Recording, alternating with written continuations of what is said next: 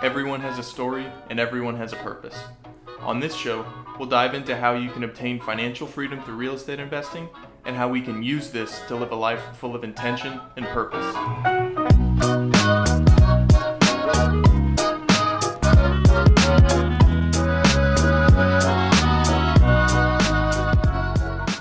Everyone, welcome to the Live Like You Mean It podcast. Um, today we're here with Chris Grenzig, um, and today we'll talk a little bit about his story and how he got into the real estate investing space. Chris started his real estate investing journey in January 2016 by trying to flip houses on Long Island, New York, but ultimately failed to flip a single house despite spending tens of thousands of dollars and several months trying. Chris and his team tried pivoting to purchase tax deed properties in Philadelphia, but quickly realized it wasn't for them. From there, Chris started to learn a little bit about multifamily and started investing passively in, in an eight unit property. He then went on to joint venture on another 100 units worth over $4.5 million. From there, Chris decided to quit his full time job in finance and join Toro full time in August 2016. Now, Toro has acquired roughly 4,000 units worth around $285 million, and Chris runs their Florida operations, totaling about 1,000 units uh, worth about $60 million. So, Chris, that's an awesome, awesome story, and thank you so much for coming on. Yeah, thanks for having me, bud. Cool. So, I think uh, first we'll kind of get into like what you currently do and uh, explain a little bit more about what you're doing with Toro. Sure. So, Toro Real Estate Partners uh, was founded in roughly late 2015, early 2016. Uh, it's a multifamily focused investment firm um, that we syndicate deals out to. So, basically, what that means is we will raise money from investors uh, to go out and buy commercial properties, multifamily properties, and we operate those properties on behalf of the investors. So, we find the properties, we source the insurance, the debt, the property managers, we compile the business plan, um, we raise all the equity and capital that's required. We'll close, we'll then implement that business plan to the best of our ability while we own the property. And then eventually we will handle the sale of that property whenever it goes through, distribute funds as necessary, and distribute money while the properties go along as well. Um, and there's a lot of other components go into it but that's basically what it is. So for us we focus on older properties that are kind of a little bit beaten down and need some work done to them or we also target stuff that's you know very heavily distressed as well. So we bought two deals that were 100% vacant you know that needed millions and millions of dollars worth of work. And then we've also bought some that were you know very stable just some light renovations and cosmetic work that need to be done um, and we're just longer term holds. So um, we kind of stay in our lane a little bit. We focus on a couple markets, um, and we just try to find deals that we also want to invest in personally because we co-invest in all of our deals. Awesome. So I know you kind of had a uh, an interesting story, um, a really you know authentic one, kind of going from the house flipping to mm-hmm. trying to figure out you know you you knew real estate was the truth, but it was kind of you know maybe stumbled a little bit getting into it. And I think another thing to be said is that you got into it before a lot of people. Mm-hmm. Um, and if you could kind of take us back to like before real estate like um, what did you do before you knew you wanted to invest and like? So i like you mentioned i'm born and raised long island new york. I went and played division one soccer at hofstra university which is also on long island.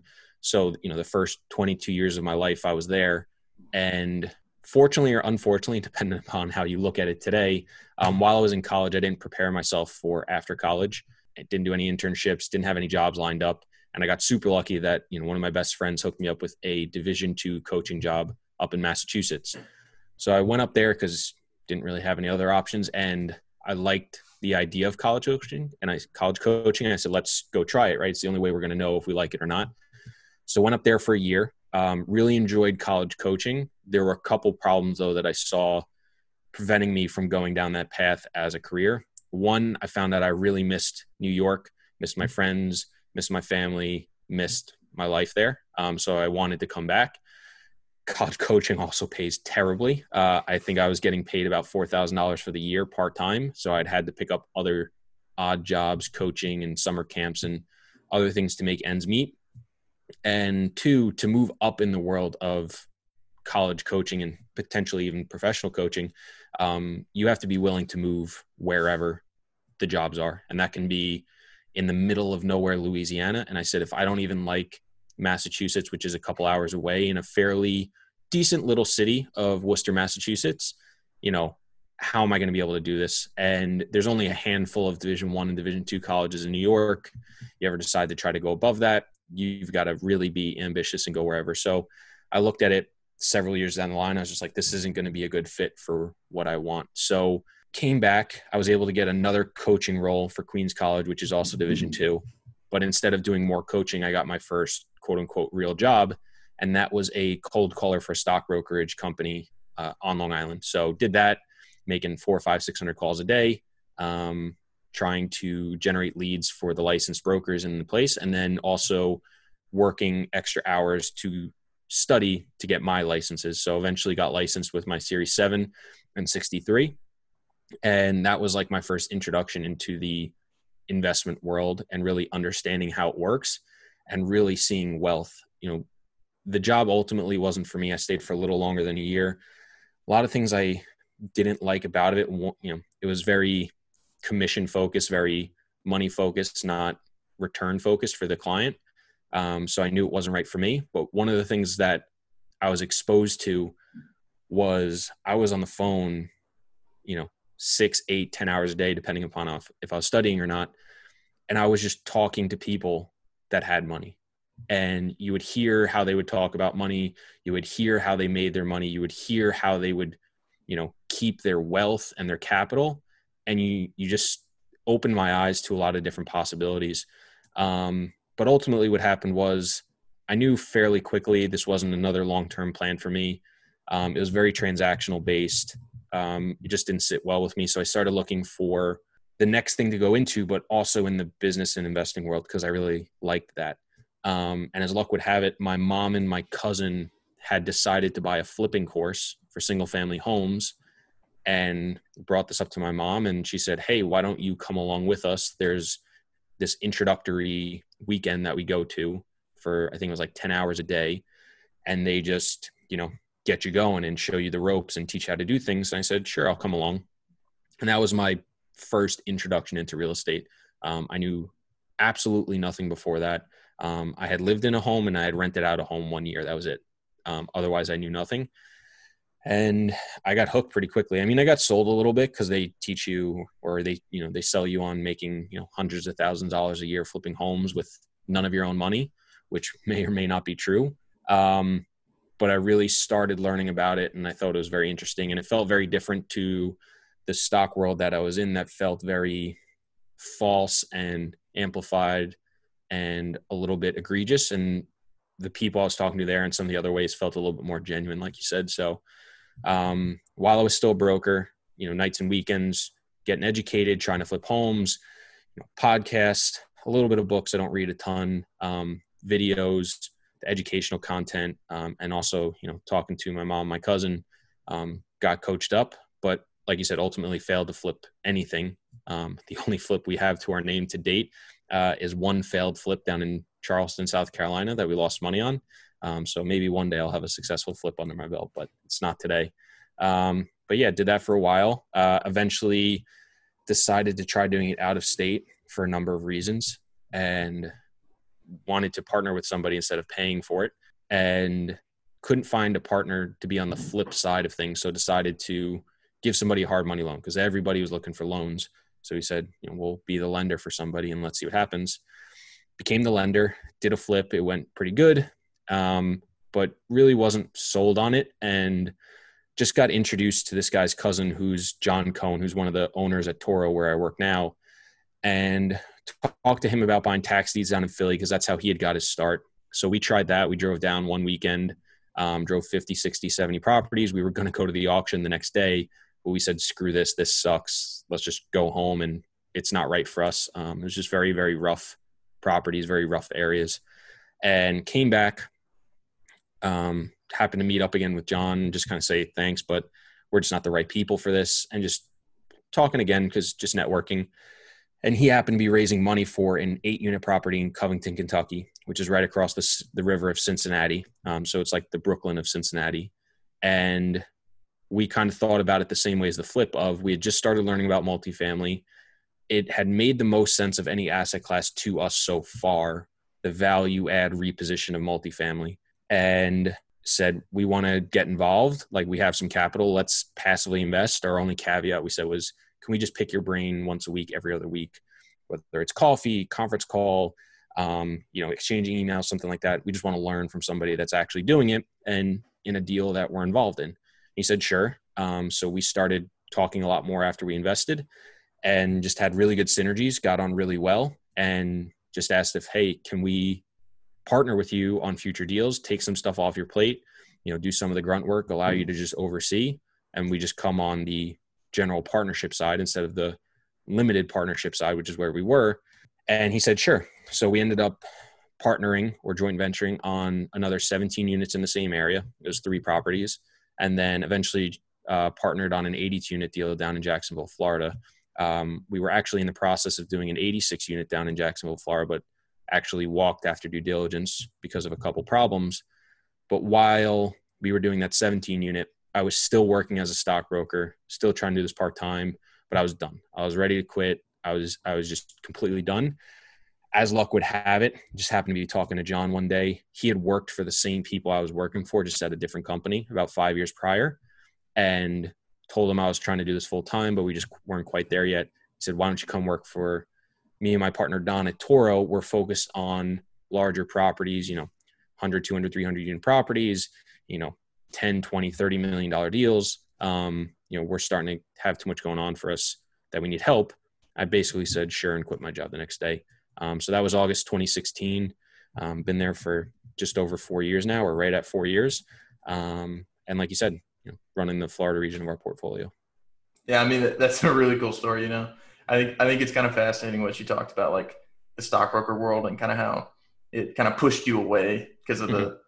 You know not not to generalize anyone but kind of the sliminess and the, the transaction based environment in it and i definitely think you know multifamily investing tends to attract people who are concerned with value for others mm-hmm. kind of like external facing um, yeah, i think i think you have to be um in a way you know there's still tons of ponzi schemes so let's first off call spade a spade there's still a ton of people doing wrong yeah. things so um, yeah. and it was actually very funny when i started getting into real estate i was i believe i was celebrating my dad's birthday was out to dinner with him and a few of his buddies and they were in the bernie madoff ponzi scheme and they lost a ton of money and they asked me they're like how do you know you know you really bought the property are you sure you're not getting scammed blah blah blah and i was like no, I know because I've seen the closing statement. I've been on the property. You know, I've seen the deed, um, you know, the title, all that stuff. You know, I feel relatively confident that we actually own the property. Um, but I understand 100% where they're coming from because, you know, especially with the rise of you know, Photoshop and different tools that you can do today. So there are a ton of amazing people that do the multifamily investing, commercial real estate, syndication, even just real estate investors in general. But there are a ton of people who are still not in that category as well. So you do have to be careful. For sure. And, you know, I, I think more so like the fact that it can attract people like you, you know, who mm-hmm. maybe didn't fit the bill of mm-hmm. transaction based job, something where the more value you create, the more value you get, kind of. Mm-hmm. Um, and kind of twisting off that, like, how, uh, what's the main thing driving you now? Like, what is the, the thing that makes you get up and want to go to work and want to buy apartments? So the biggest thing between when I was a stockbroker and here is just I've felt I was I feel like I'm actually providing something of value. Um, you know, when I was a stockbroker, it felt very self-serving. Um, here, it's still self-serving because we get compensated, but it's also something that I think is valuable to other people.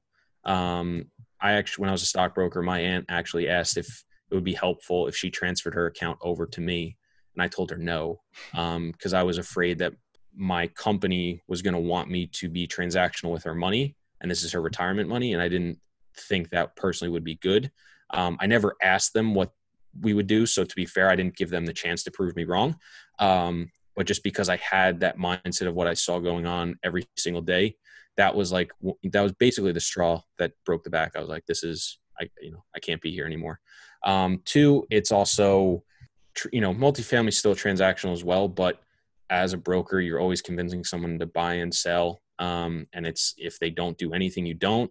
You know, as the multifamily stuff, even if you didn't own anything, um, you know, there is still ways you get reoccurring revenue. So it's it's a little bit different, um, but it's really just the my comfort level, my belief in it. um, you know, the morality around it, um, things of that. It's also where I wanted my money to be as well. Um, you know, I still I have money in the stock market too, but um, you know, I'm a long term person. I don't I buy and hold. I don't sell anything. So um, that's just my personal belief and what I think was best for me. My kind of why and why I do what I do. Um, one, you know, I'm chasing financial freedom, financial independence. Um, you know, not being tied to a a job or a have to do something and being able to wake up and decide to just do whatever. I think that should be a goal for everybody. Um, I don't think there should be a single person in the world that should be okay with having to go to work because they need to live. And I think people that think a job is um, sustainability or comfortability is just fooling themselves because we just saw what happened with COVID, where 10% of people lost their jobs. Lucky the government stepped in; otherwise, they'd be in a you know a hell of pain.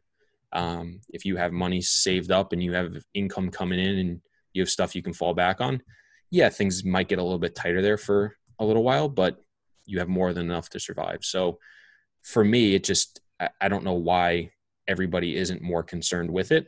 Um, so that's one thing for me. But another thing too is I feel very lucky and blessed that I had not only the upbringing I did, but I didn't get hunkered down with student debt.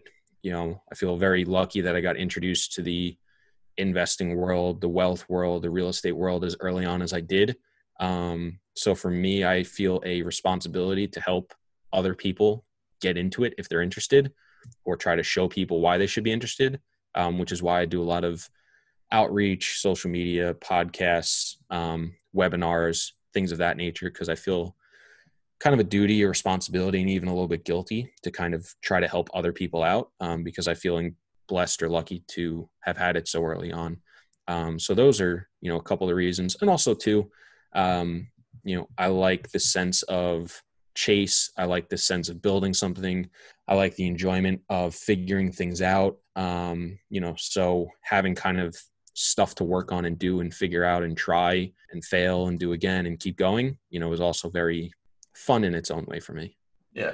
I think, uh, you know, I think financial freedom is kind of the key word that mm-hmm. we're all kind of looking for. I think most people in this space uh, consider that kind of like the, the pie in the sky. Um, mm-hmm. And an interesting thing I think you said is the desire for the chase. I think that's something you can't really do this stuff without, you know, because mm-hmm. um, financial freedom is not easily attainable, whatever, you know, some program might tell you. Yeah. Um, and how do you kind of balance, like, let's say you're financially free in the sense that your the expenses are paid and you can live the life you want. You can wake up and golf if you want, or you can wake up and work. How do you balance that with like wanting to build a big company or like wanting to you know do great things but also like does that make well, sense? I don't think i don't think financial freedom necessarily means having a big company. You know financial freedom could be working a w2 job and just saving up enough money over 20 years that you don't have to work if you don't want to. Exactly. Um, you know a, a really interesting thing about financial freedom that i bet a lot of people don't realize is i've spoken to people and heard of people that are afraid at their job to do or say certain things for fear of retribution, getting fired, getting in trouble, uh, things of that nature. If you're financially free, you can still like your job and still work there. But if something bothers you about your job, you now have the freedom to speak up and say something because you don't have to rely on that job.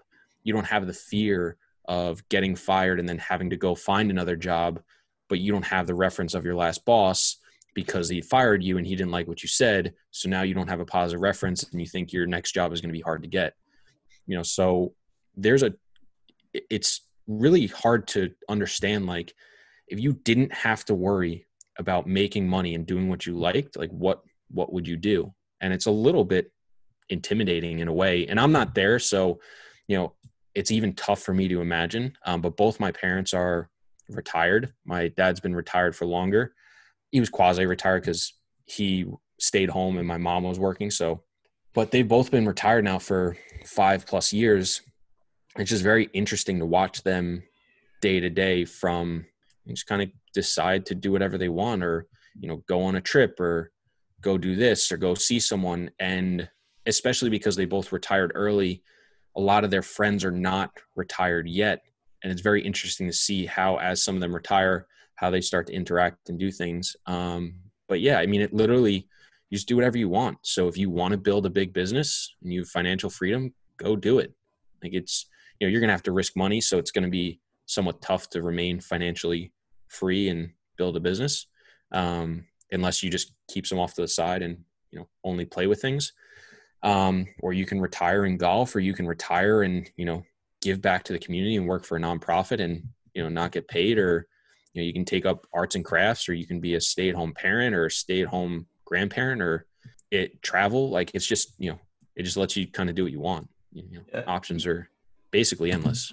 Yeah for sure. I, I think it's kind of you know in the name financial freedom in the sense that I, I think we've kind of built a culture of the idea that you have to be an entrepreneur you have to build this huge company you have to be hiring people you have to you know have some sort of like authority in a career sense. And i think like you said what if i'm an engineer and i've been an engineer for 20 years and i love my job but i want some security and you know i, I can take my 401k throw it at some syndications and you know be able to go to work and be myself if something doesn't align go find a new job that i love mm-hmm. it, you know it, it doesn't have to be you don't have to be a multifamily syndicator to be financially free you know it, we're starting to talk about like the fire community, which is you know financial independence, retire early, but there's a lot of different offshoots of that where there's like I think one of them's called like, and I'm not really well versed in this. If someone listening who knows it better can probably correct me. Um, but there's like, you know, FI, which is just financial independence, but you're not necessarily retiring early. Um, and then there's like partial fire, where it's like you quit your job and you have enough to supplement part of your income, but you work part time to supplement the rest of it. Um, there's like fat fire, which is you retire early, but you're not just trying to live on what you make. You're still trying to replace your full salary so you can continue to save uh, money. So there's a lot of different ways to do it. I would encourage, you know, the that fire community has a lot of different ways that people do it. But yeah, you don't have to at all. I mean, one of the things I love about the real estate investment company and working for it, whether it's myself or somebody else, my I can literally take the playbook for my job and go do it myself on the side and it will not impact what I do at work. So, and doesn't necessarily even have to be raising money. It can just be, you know, if we work on 100 unit properties, I can just literally take all the skills I have in operating a 100 unit property and go buy my own 10 unit property or duplex or 5 unit or 50 unit, you know, whatever money and resources you have available to you. And you can literally take the playbook you have at work and use it on the side. You don't have to leave and go do it yourself. Like a lot of people like, oh, you know, I'll go and I'll learn and then I'll go start my own company to do it myself. You don't have to do that if you are not an entrepreneur, you don't like that risk. You can still just work for somebody and then just do the same stuff for yourself on the side, which you can't do with a lot of other jobs, right? Marketing companies, you know, um, any hedge funds, private equity, like as a private individual, you can't you know be an angel investor in uber that just doesn't work you know as a hedge fund you don't have the resources to trade like a hedge fund does um, you know so it's it's very interesting for me it's one of the few industries or jobs that i've seen that allows you to directly apply it to your own stuff on the side at a smaller scale if you could give us one piece of advice to live like we mean it how could we do that so i know you kind of went from soccer coach to stockbroker to real estate investing Mm-hmm. So, like, what's kind of one thing that you've observed in your life? I think the one thing that I did that I would encourage with other people is I wasn't afraid to try a lot of different things. So, you know, I wasn't really chasing, I didn't know what financial freedom was until, you know, a few years ago. You know, so I've been out of school six plus years now, out of college. Um, you know, I didn't really understand what it was until a couple years ago. And my early years was just trying to figure it out, right? Going to Massachusetts, being a coach, coming back to New York, being a coach and a stockbroker, doing flipping, you know, trying the different types of real estate. And even today, you know, trying different things and tasting things and, you know, always thinking about new ideas. And I'll always start down the path and maybe I don't actually try it, but I, f- I just figure out earlier on it's not right. So a good example was me and my roommate talked about investing in laundromats. And we started really talking about it, investigating and understanding. But I just realized early on it was just a it was just a, a weird business and there was a lot of peculiarities and you know things you really have to understand and we were going to try to do in new york city i was just like i don't know how we're ever going to compete against somebody else and do a better job with what little we know so we just never really, you know, took the leap and did it. So I'm constantly testing and tasting and trying different things. And I think none of it feels like time wasted because I'm constantly learning and taking things I learned from one thing, bringing it over to another. Um, so I would just encourage people to do that. Don't be afraid to try things. I don't view anything I did as a, a wasted moment. Um, as long as I was working towards actually trying to accomplish something. Because even if I failed or decided to move, you know, it led me to where I am today, and I learned other things that you know will help me along the way. Chris, thank you so much for talking with us. Uh, mm-hmm. How can we get in touch with you, and is there any way you know we can find you? Um, so the best way is actually I just signed up for uh, the community tech stuff, um, so I'm going to be pumping that out soon. Uh, so if anybody wants to text me, it goes right to my cell. Uh, the number is 631-212-0062. Um, but other ways to get in touch with me, uh, you can email me, chris at tororep.com. Uh, that's also our website. So T O R O R E P.com.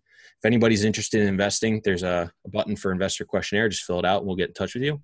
Um, if you want to follow me on social media, uh, you can find me on Instagram at chris.grenzig or literally any other platform just by searching Chris Grenzig. Um, or you can also check out our podcast. Uh, it's re- the Real Estate Investing Experience, every single platform, also on YouTube, uh, or you can go to the reiexp.com. Awesome. And I'll definitely have a link to all that stuff for the, the description. So uh, no worries about that. But thank you so much for coming on, Chris, and uh, have a good one. Yeah. Thanks for having me.